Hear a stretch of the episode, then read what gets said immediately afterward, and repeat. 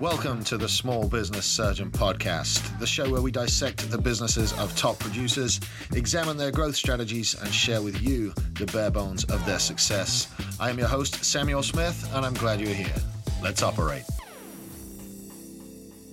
Hey guys, what's up? Welcome to this week's episode of Friday Fire. I am your host, Samuel Smith, the Small Business Surgeon, and man, what a pleasure it is to be with you guys today. Guys, for those of you just discovering the show, like I said, I am Sam. I'm the small business surgeon, and I love everything to do with untangling small business and helping to fix what's going on in there. On Mondays, we have shows from around the world of business. We've got entrepreneurs, we've got authors, we've got public speakers, we've got people that have done this before and done it for a long time coming on and sharing their stories with us and with you guys, the audience. And then on Fridays, it's me. You get a little bit of a monologue. You get the Sam Show. Welcome to the Sam Show, motherfuckers. Oh, can I say that out loud? I am not sure. Uh, rewind that bit, scrub it.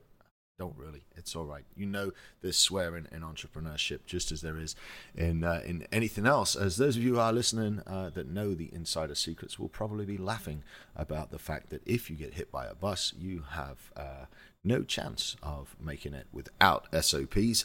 But that's for another day. All right, guys. Uh, today's show, man, I want to talk for a little bit about the um, the mindset of stopping from working too much. Uh, the reason I come to that topic for today's show is that I have been for the past week uh, recording a television show in uh, in Tulsa, and it has been from dawn until dusk uh, and beyond even. Uh, it was super hard. It was uh, really really exciting. There was a lot of competition. I met a bunch of wonderful people made lots and lots of new friends and um, yeah what a wonderful experience it was um, the show was based around entrepreneurship and it put me in a room with some of the best entrepreneurs from around the country and um, you know, I'm the small business surgeon, so I better be good at entrepreneurship, right? No, uh, no fucking pressure. Good lord. Um, and it really ties into what I do um, because as the small business surgeon, my my company has evolved. I, I used to have a, a media company, and, and that that came from selling real estate and doing so much digital marketing for the real estate company. And you know, th- there's been such an evolution uh, of who I am and, and my skill sets, I realized that selling videos to entrepreneurs wasn't solving the problem of helping them generate more revenue. And the more videography clients I worked with, the more I realized that most of you guys were lacking the basic systems. So what I started doing was I pivoted my systems. Um, I love data and spreadsheets, and I'm like a kind of puzzle guy. I love figuring out puzzles. That's what I did in law for so many years was title law, which is you know figuring out the puzzles of ownership of property over the last 150 years. Um, that's what I did. I'm a puzzle guy. So when I saw that the entrepreneurs needed digital ecosystems, I just pivoted to designing and building digital ecosystems for entrepreneurs. And man, I had so much fun on the show. I made so many friends. Um, I got questions from all walks of life. And you know, for those of you guys that were on the show that are listening to this, because I know there's a few of you, if you just jump over to followsam.live, um, any questions you've got can be answered pretty much by clicking one of the links over there. And uh, if I helped you at all, or if you like the show that I do, um, if you leave me a, a, Google review or a iTunes review, that really helps out with our uh, with our numbers. So there were so many questions. My favorite one, um, because you know I do run out of stuff to talk about. I feel like I'm repeating myself. And I forget that there's a lot of people still discovering the show every month.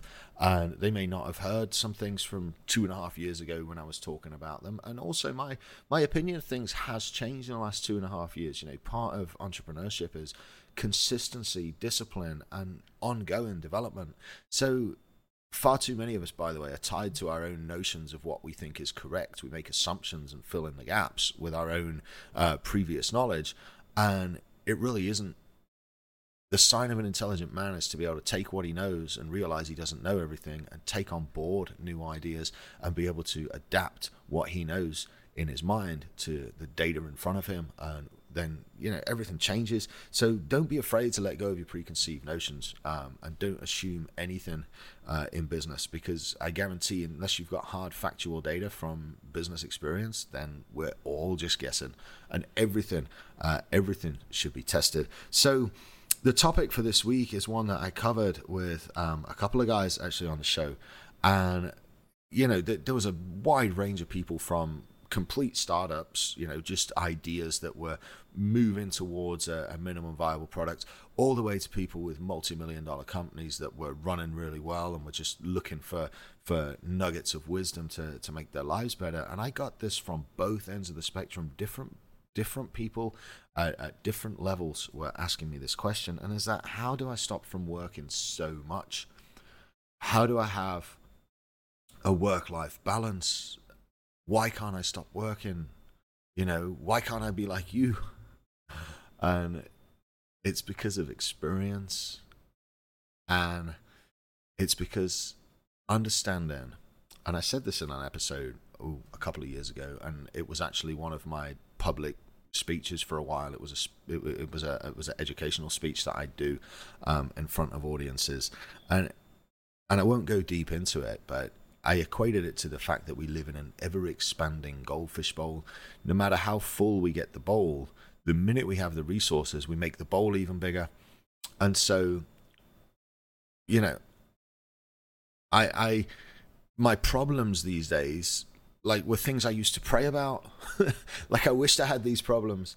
And it comes from as you get to the next level in business and the next level in business um, you're always trying to spend more and more money achieving more and more things and having more and more impact. And I want you to walk down the hippie road with me for a minute because I grew up very blue collar and I didn't believe in any of the hippie side of things. And I, guys, I assure you, it turns out that the hippies were right. Um, the only place my voice exists in the universe at this particular given moment is inside your head. I already said this I said this yesterday and you're hearing it today. The only place this exists is inside your head. And if you take that at its face value, the only place that any of this universe exists in your experience is in your head, which means if that's where it exists, you can control what you allow into your head. And you control how you think about what comes into your head. And so life's a game. Every morning when you wake up, you get an extra man. You get to go again. You get another turn at playing that level. And if you want to play the higher levels of the game, you've got to complete the lower levels of the game. And I want you to think now about how it feels when you come home and you see your wife or your husband or your significant other sitting on the couch playing video games on their phone. They are addicted to the dopamine that comes from scrolling off Facebook. They're addicted to the dopamine that comes from playing the video games on their phone. They like how it makes them feel. They try to get a higher and higher score. They try to do the next level. Or they're just competitive against somebody and they enjoy beating them for the dopamine. And the games are addictive and they spend their evenings playing games and getting little, little hits of dopamine. How does it make you feel when your significant other is sitting on a couch playing games or on social media. How does it make you feel when you walk into your kid's bedroom to tell them that dinner's ready and they ignore you? They stare at the screen and they're playing and they're pushing the buttons on the controller. You say, hey, come on, buddy, it's dinner time. And they look at you and they scowl and they go back to their screen and they press the buttons on the controller. Why is that? They press those buttons because they're trying to create a higher score. They're trying to get more friends in the game. They're trying to get the newer car in the game. They're trying to get the next outfit in the game. They're trying to get the faster car in the game. And they're addicted to the game. And they're staring at the game. And they're pressing the controls on the game. How does that make you feel? Now equate that to your business. Business is about who gets the highest score that's what it's satisfying for you. It's getting a higher score. It's getting more income. It's getting everything right.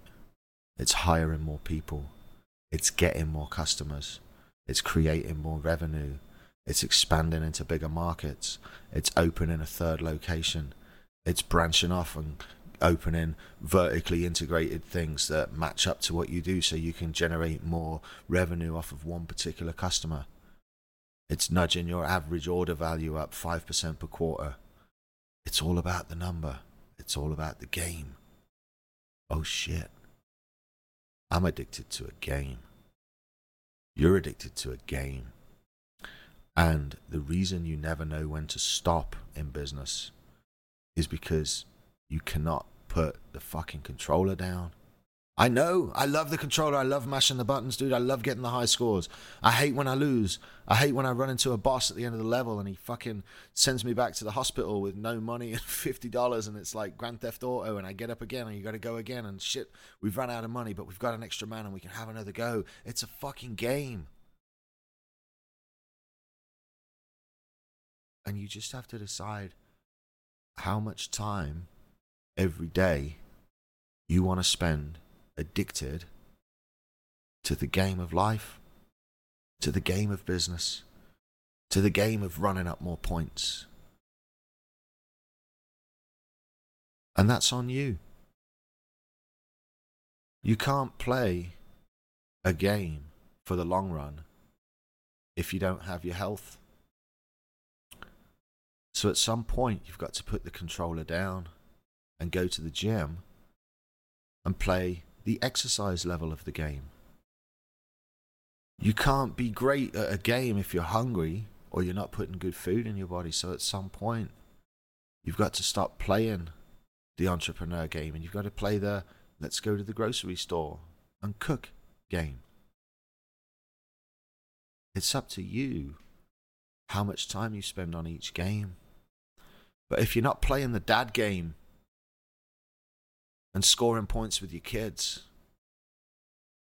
And setting new levels and beating new bosses with your children. And if you're not playing the husband game or the wife game and beating bosses with your partner, and all you do is focus on the business game, your kids are going to look at you glued to that controller, glued to that screen, and they're going to feel how you feel when they ignore you they're going to feel like dad doesn't have time for me. Dad's business is more important than me. Your wife's going to feel like my husband doesn't have time for me. His business is more important than me. And all the time you're playing the business game so you can get the points racked up, so you can do better, so you can give your wife and kids more. But all the time you're glued to the screen, you're glued to the controller. You're addicted to the game, you're addicted to the points. And so when you're looking for the work life balance, you have to understand that even if you work 24 hours a day, the nature of the game is more. There'll never be enough time. There'll never be enough points on the board. You've only got time. That's the one commodity that you actually possess and we make income by deciding what to do with our time. And I'm telling you now, the high score on the game that you're addicted to is not as important as the high score on the game of husband. It's not as important as the high score on the game of father. It's not as important as the high score at the game in the gym or with your diet or with your network You've got to play those games as well, if not better, than you play the entrepreneur game. And every single one of you is addicted to the entrepreneur game because it's the most fun. So there you go. That's the answer to that question. I hope that resonated with you guys. Think about it and understand when it's time to put down the controller and focus on some of the other levels that you need to be playing. All right, that's going to do it from me for today. Thank you so much for listening. All you guys, I love all of you. I had a blast on the TV show. I cannot wait for it to come out and to uh, to share with my audience. And uh, man, we're gonna have some absolutely killer interviews lined up uh, because I've been around nothing but amazing entrepreneurs for the last week. So I assure you, there is some great content coming. You'll be good. Stay safe, stay tuned, and I will see you guys Monday. Take care.